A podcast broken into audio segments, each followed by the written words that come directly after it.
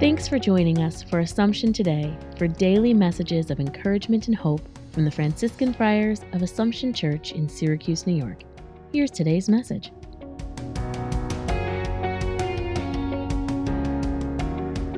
October the 8th. The Gospel reading today is a reminder of the power of God. Jesus recalls for his listeners the way that God's power had been manifested in the past, when they questioned the source of his power at that moment. He shows them that his presence and life in the world is to proclaim this power.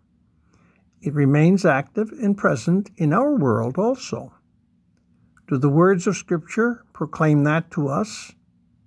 Does our way of living indicate our belief and trust in that power?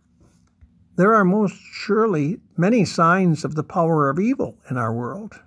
Does our way of living and acting counter that as it should? Jesus, all praise to you. Deliver us. Thanks for joining us today.